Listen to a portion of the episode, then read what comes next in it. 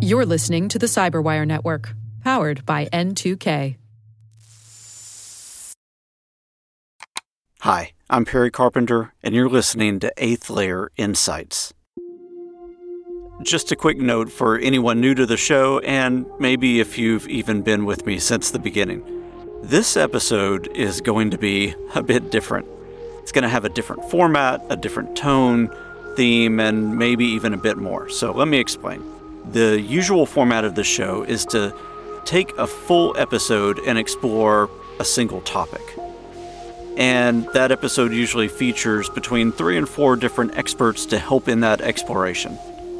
But here's what you may not realize as you listen to those episodes you might hear a guest talk for maybe 10 to 15 minutes in total. That's the time that they get. But here's the thing that 10 to 15 minutes is usually just a selected portion of a larger discussion that generally lasts upwards of an hour. And what that means is that there's tons of great stories or interesting little bits that you never have a chance to hear. They get left on the proverbial cutting room floor. So I've been thinking for a while about some interesting ways to bring some of those stories and clips to you. And I finally came up with something that I wanted to try.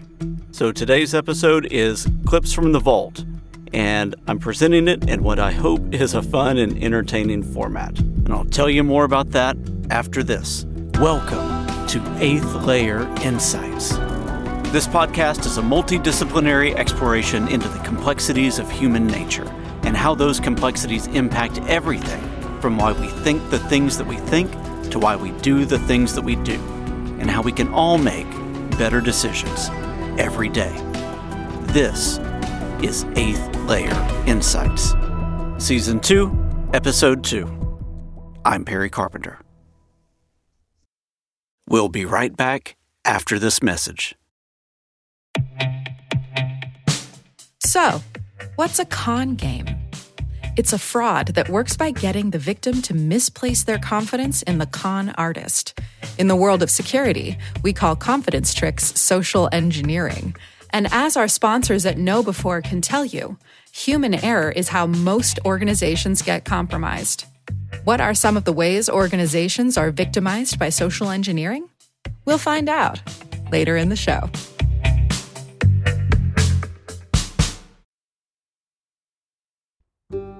Welcome back. All right, so as I mentioned in the intro section, today's episode is a bit different. What I wanted to do is find a number of stories that previous guests have told that have never made it onto the show before, but which are really fun. And I needed a way to get those clips into an episode that didn't force me into a certain theme or narrative. So, what I came up with may be a little bit unorthodox. It's definitely a, an experiment, but hopefully a lot of fun.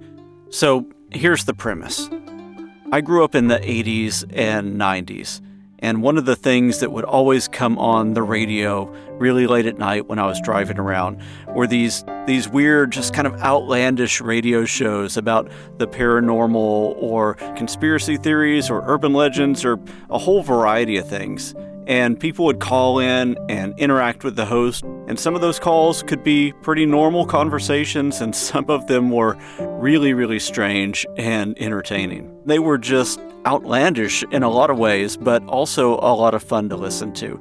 And so that's the way that I packaged today's episode. I would like to thank all of our guests for putting up with what I'm about to do with their previous interviews. And also, to spice things up just a little bit more, I did bring in some actors to cover a few parts, so be on the listen for those as well. I hope that you enjoy it. And if you do, please let me know because this could be something that I revisit every now and then as a way to bring in some of those really interesting stories that my guests tell, but for some reason don't fit in another episode. So thank you, and I hope that you enjoy this journey into the dark stream.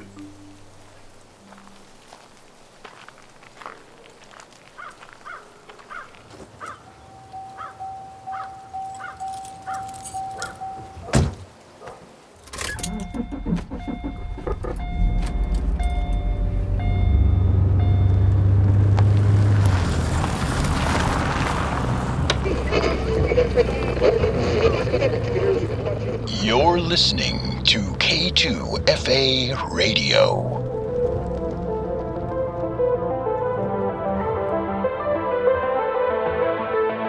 And now, from the darkest corners of the internet to the hypnotic blinking lights in the data collection facilities of the National Security Agency, Facebook, and Chipotle, you're listening to The Dark Stream with Alex Mycroft. And welcome, dear listeners. Welcome to The Dark Stream.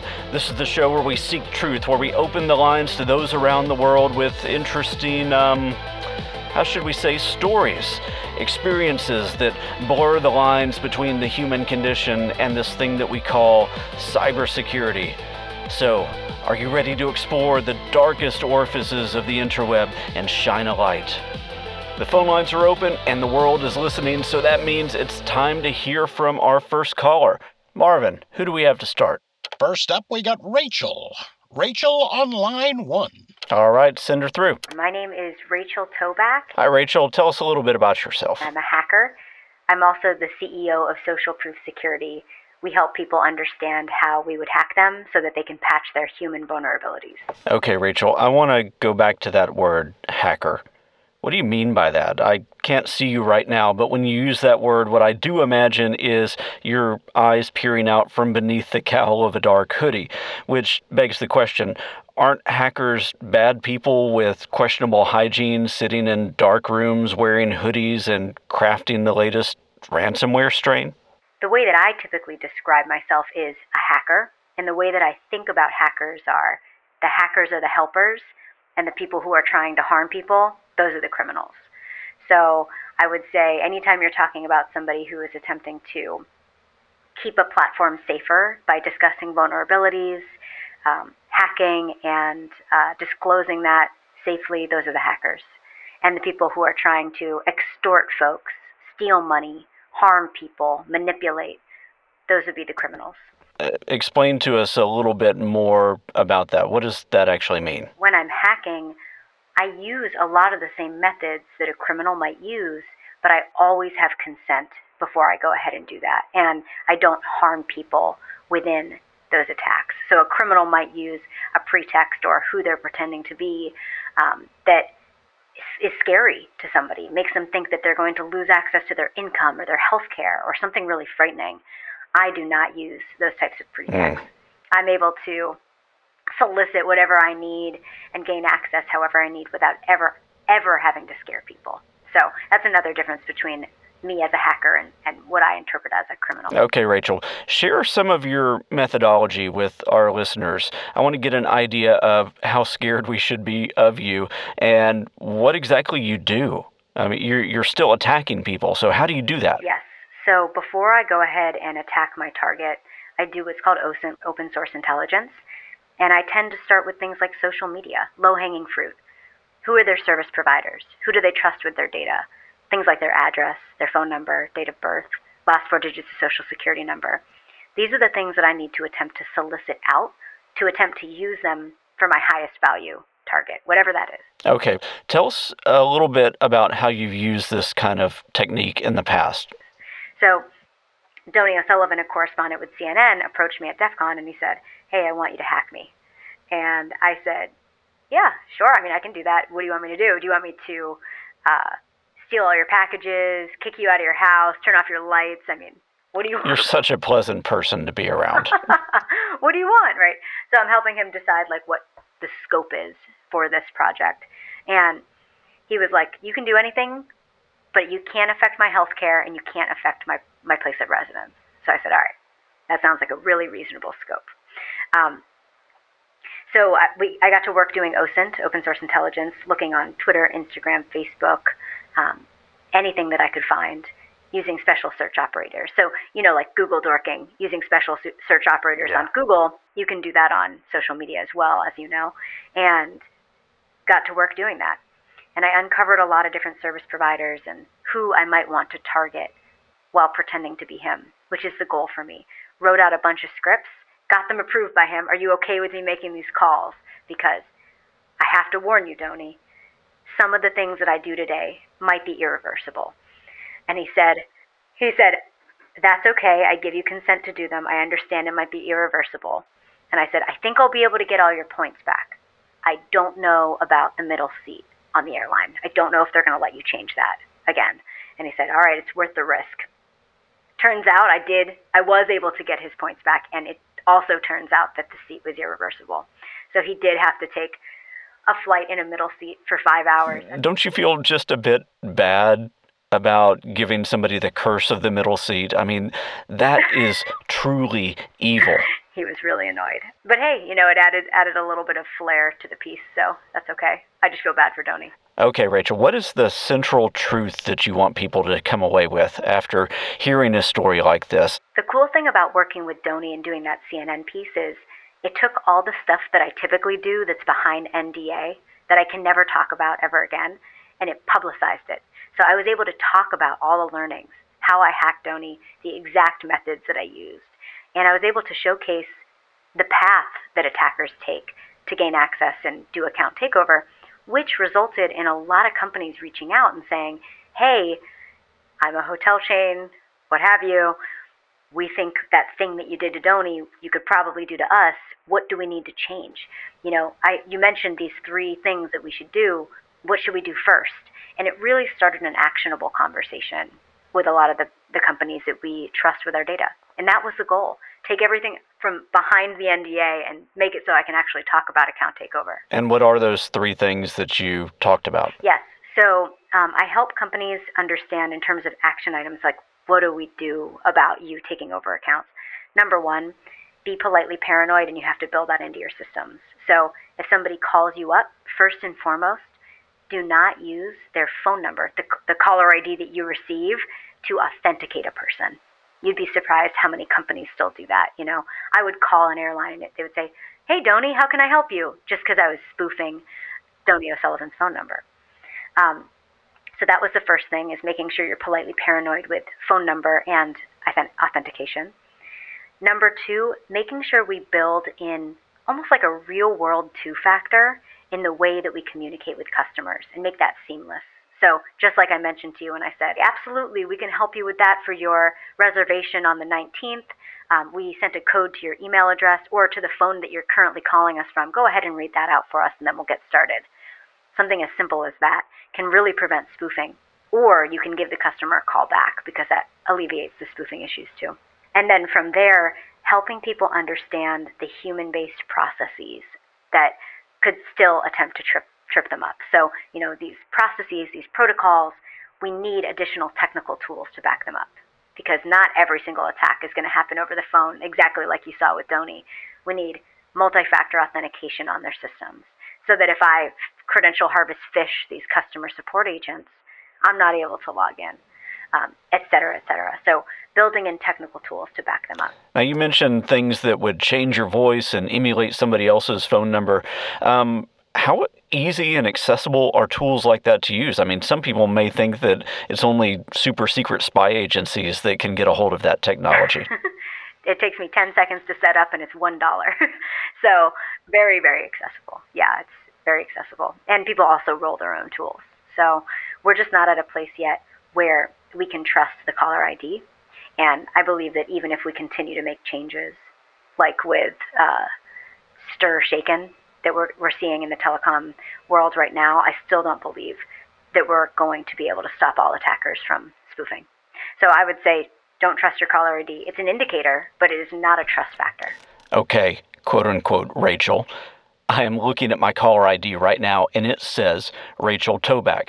That's just a little bit too convenient, don't you think? You call me posing as Rachel Toback, talking about faking out a CNN reporter. I think that this is a test of me and my listeners, and I am going to drop you like a hot rock. Now.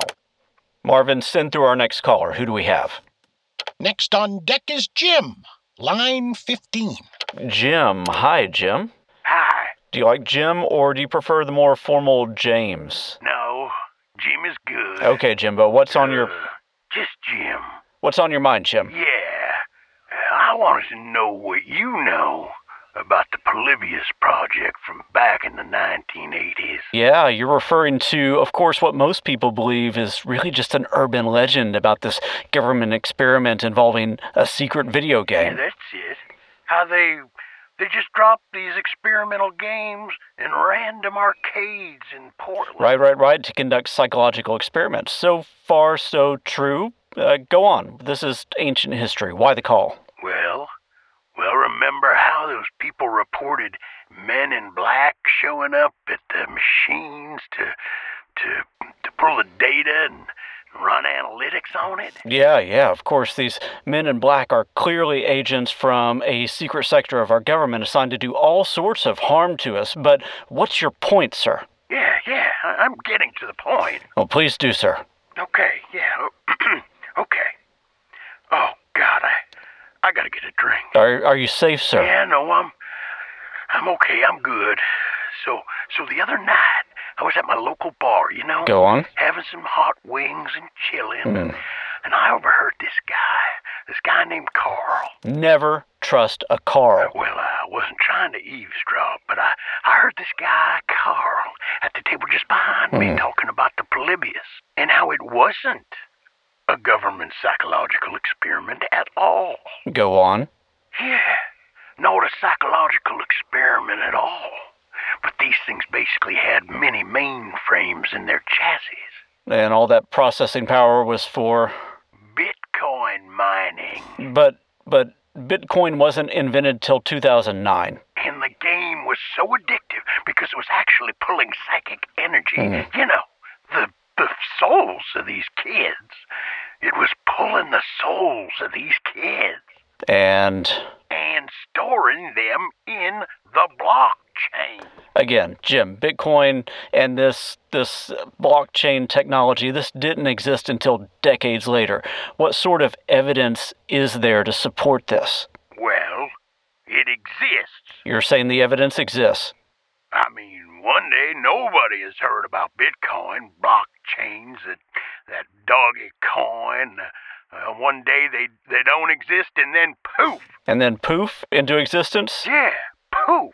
All of a sudden, everyone knows about them. The only logical explanation is that all of these new technologies, these new currencies, are fueled by that that that origin point of each of these is the, the souls of the innocent stolen all those years ago. Interesting theory that your friend Carl. Oh, he's not my friend. Just a guy I overheard talking about it. And thanks for the call, Jim. We're going to have to move on. Interesting theory that this Carl has, ladies and gentlemen. We'll have to look into it. Let's go to a break.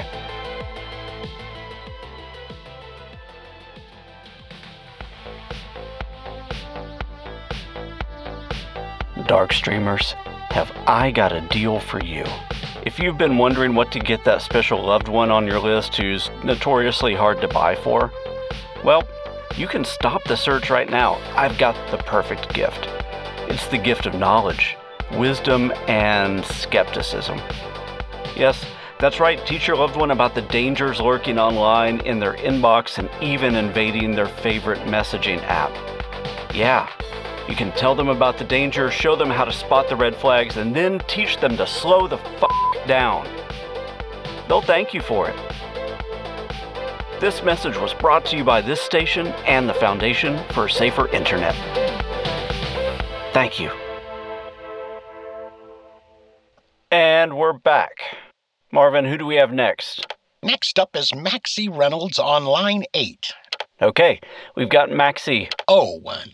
Stand by for some background. I just found something interesting. Okay, line eight. Put her through. Hello, Maxie. My name is Maxie Reynolds. My producer Marvin just sent me a note that says you've written a book, the title of which is Art of Attack Attacker Mindset for Security Professionals. So, Maxie, you specialize in attacking organizations? Yeah.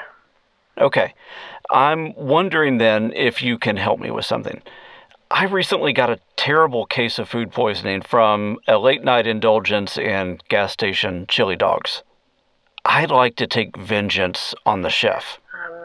Can you show me maybe how I can case the joint? That's a very interesting question because I, it feels like you're inside of my head. Maybe we could treat it like one of those bank heist movies. Do you know where we might be able to get some documentation on the building and how we could break in? so, blueprints are often available online, especially older ones. Yeah, this place is ancient. So maybe you can give us some advice related to how you do physical pen testing that would help me understand how we can get into this place and help our listeners understand what physical pen testing is all about and some of the things to consider. There are jobs um, where the actual physical architecture needs tested. You need to know how much damage you can do to a building. Some clients won't let you, will not let you lockpick because it's as you lockpick, you're damaging a lock, and some people don't care. Some people don't care if you cut a hole in their window to get in, and often you can see correlation between what they are protecting and what they will allow you to do.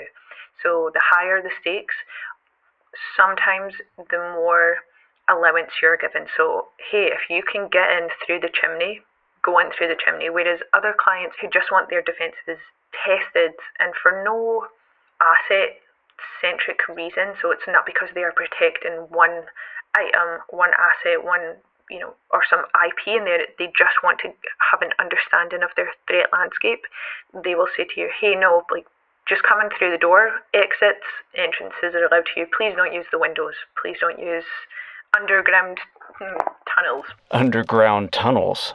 Color me intrigued. Can you tell me a little bit more? Because that sounds like it's a plausible way in. So Los Angeles is an interesting city, and it's it, it, it's interesting to think of it through the lens of attacker mindset because it's heavily policed from the air because it's so flat and so huge. There are intricate tunnels throughout the whole of Los Angeles, and if you have an understanding of them, you could.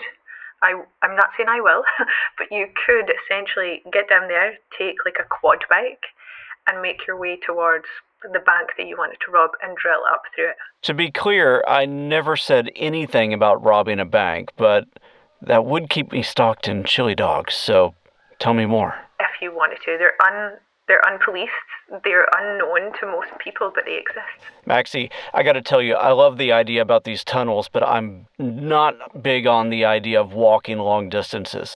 What do you say about the idea of me getting us a couple segways to take down into those tunnels?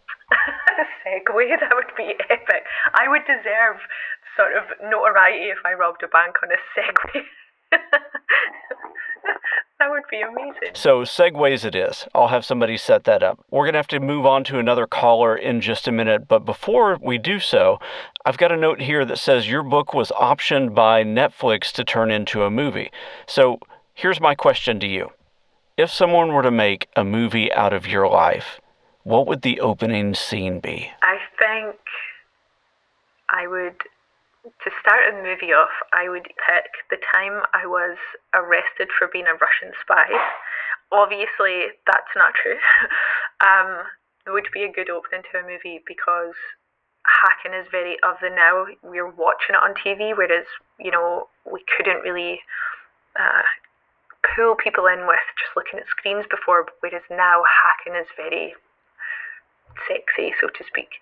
So, a movie where I am seen turning off a city's water supply, which was an idiot move, but it happened. I turned off a whole city's water supply by accident. I worked with these people who were just brilliant pen testers, and like their fingers moved quicker than my eyes could take in.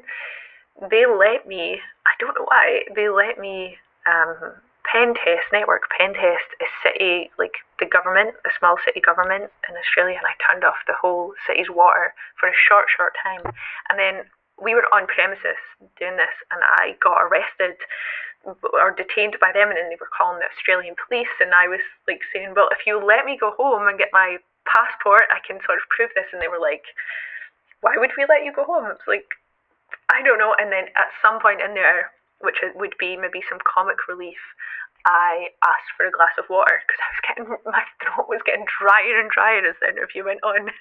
so and yeah, I thought I was going to go to Australian prison. So that lasted a couple of hours actually, and then eventually I was let go because they got in touch with my employer at the time who was not that impressed with my work for the day. So I've been hearing you talk for a while, and nothing that I hear from your voice sounds Russian to me.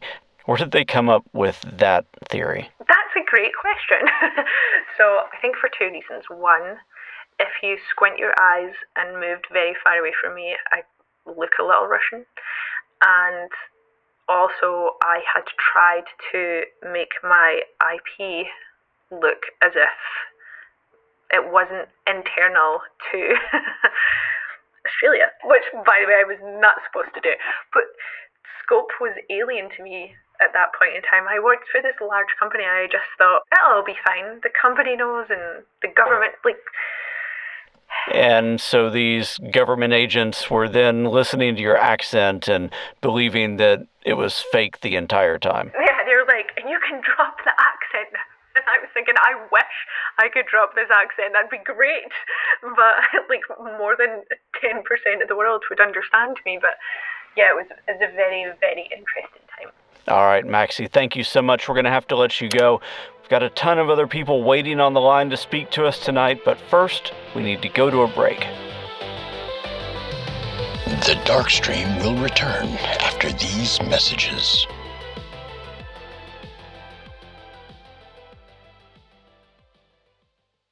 We'll be right back after this word from our sponsor.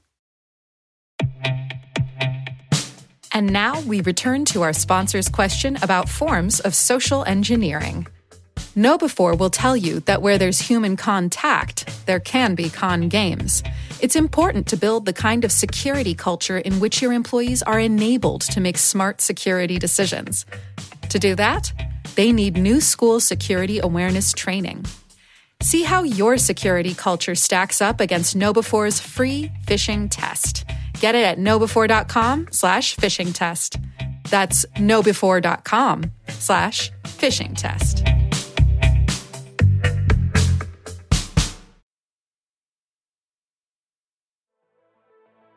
Watch out. You've stepped back into the dark stream. Welcome back to the dark stream. Let's get straight back to the phones. Marvin, who do we have? Okay, Alex. Next up, we've got Janice, and um, quick word of warning: she sounds a bit, let's just say, agitated. Okay, send her through. Welcome, Janice. Hello? Hi, Janice. Hello? Hello. Hello? Line three. Hello. Am I on the air? Yeah, yeah. You're you're on, Janice. Oh, so I'm on now? Yes. Hello, caller. What brings you to our fine corner of Radioland tonight? I'm so glad I made it on. You know, I've been calling every night for the past three weeks, and this is the first time I've made it through. You're very popular. Well, thank you, Janice. I am but a humble servant of the cosmos. But anyways, I didn't call to blow smoke up your arm. Well, Janice, I can tell you that my nether cheeks are fine and smoke free in any regard, smooth as a baby. up, Alex. I'm here to expose the truth. And what truth is that? This entire show is about seeking the truth. The truth that you, sir, are a fraud. What, ma'am, are you talking about? I mean, parading around with that pompous name, Alex Mycroft. That is my name, and Who I'll. do you think you are, Sherlock's brother? Hmm. Are you a big man with a big brain on a big mission? Or are you compensating Hey. for something? Alex Mycroft is my real name, So fake. not fake. Give it, radio man. You know, you always say the truth is out there, hidden deep in the nether orifices of the interweb. So do your own research. Well, guess what, mister? I did my own research, and Alex Mycroft isn't your name. Hey, Up until three years ago, you were flipping burgers at the Mr. Greasy off of 9th in Carolina. Not true. And your name is. nope. Oh, I'm going to say it. Don't say it. Gotta say it. Don't say it. The truth deserves to be free. Alex Mycroft's real name is. Sorry about that one, Alex. Uh, not sure how they got through. Um, that's that. That's okay, Marvin. I'm just a bit rattled. But uh, who do we have next? We've got Chris. Chris Hadnagy. Looks like we've got Chris. Okay, Chris, tell us a little bit about yourself. Oh boy, I don't know. Uh, so I'm Chris Hadnagy. I do know that part. Uh, let's see. I'm the CEO of uh, Social Engineer LLC as well as Innocent Lives Foundation. Ah, interesting. And how do you like to be referred to? Refer to me. I'm Chief Human Hacker. That's that's my title. Really? That sounds messy. I wouldn't think that the CEO would be involved in the dirty work that much. so, Chris, with a company name like Social Engineer, I'm guessing you're an expert on human nature in some kind of way. Can you give our listeners an example of how you've made that work for you in real life? What does this look like? Yeah, so I'll, I'll give you one that is in my it's in my new book, but to me this was one of the pivotal moments for me where I realized that you can use SE outside of security. And by SE you mean social engineering. So my family and I, my wife, my daughter and I, we were in London and we were in the UK, uh, of course pre-COVID times, and we were there to help some friends that were going through a hard time, and we went over, did a little holiday, but then we, we had some time with them. So we're, we arrive at uh, LHR, Heathrow Airport, to, to fly home, and um, I have this luggage cart, what they call a trolley, and it's filled with luggage, and I'm wheeling it up to the counter at the Virgin Atlantic, uh, you know, economy. That's where that's how we could fly and I hit this little bump in the tile, and all of my bags spill over. I once had the same thing happen walking through the Mall of America with a wheelbarrow full of yak manure, but that's a story for another night. Everybody turns, and I'm one of those guys that, like, when I get embarrassed, instead of just, like, not saying anything, I usually call it out. So I go, oh, dumb American had an accident on the M5, and that's one of the highways in the UK, right? So everybody laughs, but one of the ladies behind the counter looked directly at me and laughed. And I said to my wife, let's go to her counter because she's in a good mood. Now, I wasn't thinking of SE at the time. I was just like, like I want to get a nice person. Usually, people behind counters at airlines are stressed and frustrated, and she looked very refreshed, like maybe she had just started her shift. So we go up to the counter, and this is not planned. My wife just starts complimenting her on her makeup. If you ever flown Virgin Atlantic, they have these beautiful colors, purples and pinks and blues, and she has a scarf on, and she had matched her makeup to the scarf. And my wife is big in the makeup, so she's complimenting this woman. Oh my gosh, it must have taken you hours to do that. That's so beautiful. That scarf is so wonderful. And this woman's smile is so big, like her face is almost cracking open, right? Like, and now I'm seeing this, and I'm thinking, oh wait, like I start thinking like a social engineer. I'm like, uh, maybe we could utilize this. Now I've started thinking. Now I got to be ethical, right? Because I'm I, this happened for like five minutes. My wife was complimenting. I'm not even getting anywhere with our luggage. They're just talking about makeup. I can almost see the oxytocin like dripping from this woman's nose. You know, like that's how much it's flowing. Are you sure that this woman wasn't sick? Maybe that was a flu or a heavy cold. I lean in. I put my arm around my wife, and I and this was the ethical part. I say, we probably can't afford it because we're all the way in economy. But I'm wondering, is there any path for us to get upgrades? Like I've never even flown first class, but like, is there any path to even go up to premium economy? And she doesn't even look at me. She looks straight at my wife and she goes, "Let me see what I can do." She types, type, type, type, type, type. Now I'm expecting her to come back with a price, right? I did not expect this to happen. She hits a button. She prints out three tickets. She goes, "This is for you," and there's three first class tickets on Virgin Atlantic. And she goes, "And you have passes to the lounge." So you have three hours before the flight go. And I was like, oh man, we can't. I don't even know the price. We can't probably afford that. Like what? What is the cost? She goes. She looks not even at me again, directly to my wife, and she goes, "This is for you. I want you guys to have a good trip home." And she hands it to us. So now we thank her. Right now we're walking away, and my wife was like, "Holy mackerel, that was amazing! What happened?" And I'm like scientifically analyzing all of the things, right? And I sat. We I, we went through the gate. We went to the lounge. I sat down with a piece of paper and I wrote it all down. And I said to my wife, I said, we need to try this again. We tried it six more times and it worked four out of six. Now, the, the key for us is, is that uh, because my wife is integral in this process, is and because she cannot lie. She is such a horrible liar that she has to have a real reason to validate the person. And the two times it didn't work, we really had an angry person behind the counter that just was angry in the face and looked disheveled, and my wife couldn't muster up the compliment. Ah, interesting. Maybe your wife could leverage that by complimenting the grumpiness. Yeah, yeah. But when she could, it worked four out of six times that we got either we got very cheap upgrades or we got free upgrades by using the same exact process. And the the key for me in the ethics was giving them the choice. So instead of locking, what I could have done with that woman is I could have said, look, we've had such a long trip and we were here for a funeral and we're all so tired. Can you please help us with an upgrade? And that guilt may have caused her to not want to upset her new best friend, my wife, right? But by saying, look, can you just tell me what the price is? We probably can't afford it.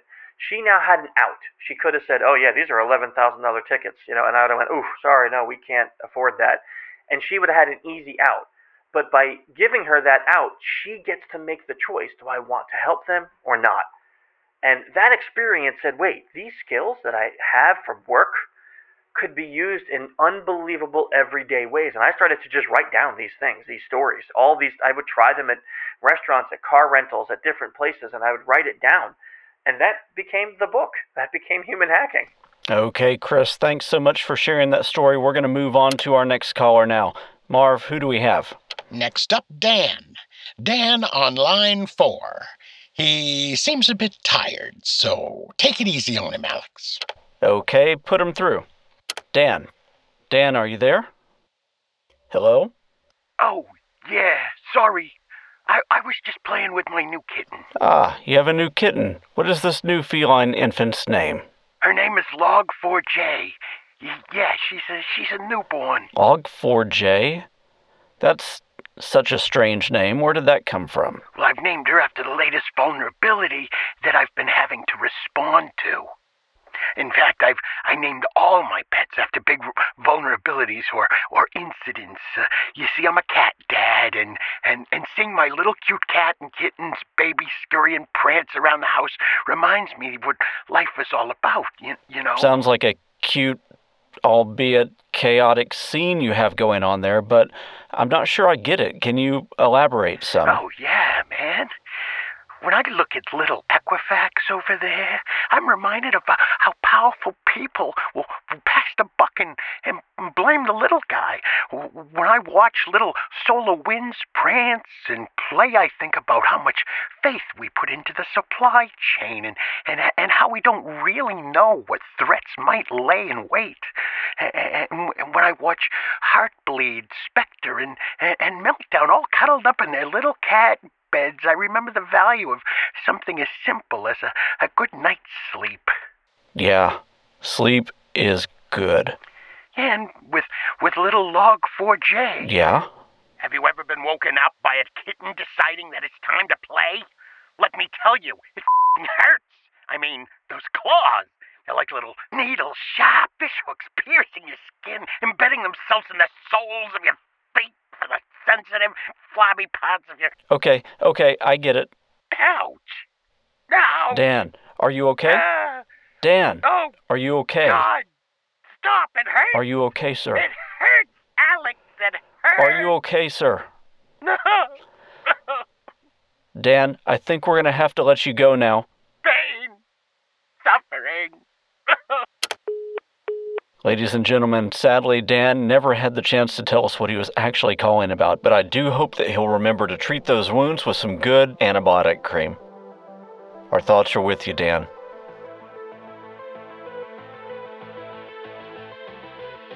And that brings us to the end of tonight's installment of The Dark Stream.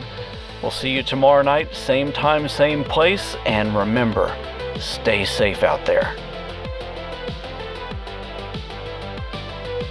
You've been listening to The Dark Stream.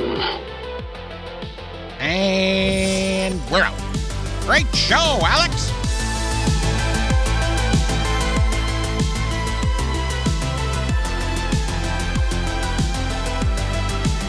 And this is regular old Perry Carpenter again.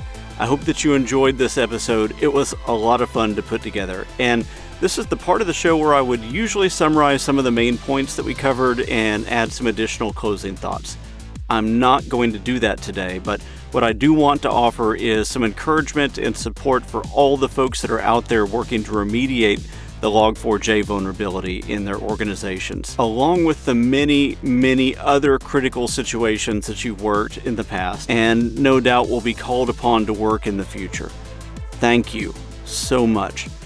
Many of you have been working around the clock and giving up time with your families while dealing with this latest example of how quickly an issue can go from being unknown and lying dormant to being discovered to being actively discussed to being widely exploited and becoming a crisis situation. Then you're brought in to deal with the fallout, and it's this situation in the middle of a holiday season at the nearly two year mark of a global pandemic. That's a lot to deal with physically and emotionally. And I just want to say a sincere thank you. Thank you for all that you're doing, all your training, all your hard work, all your sacrifice, and all that you will continue to do. You are needed. Thank you so much.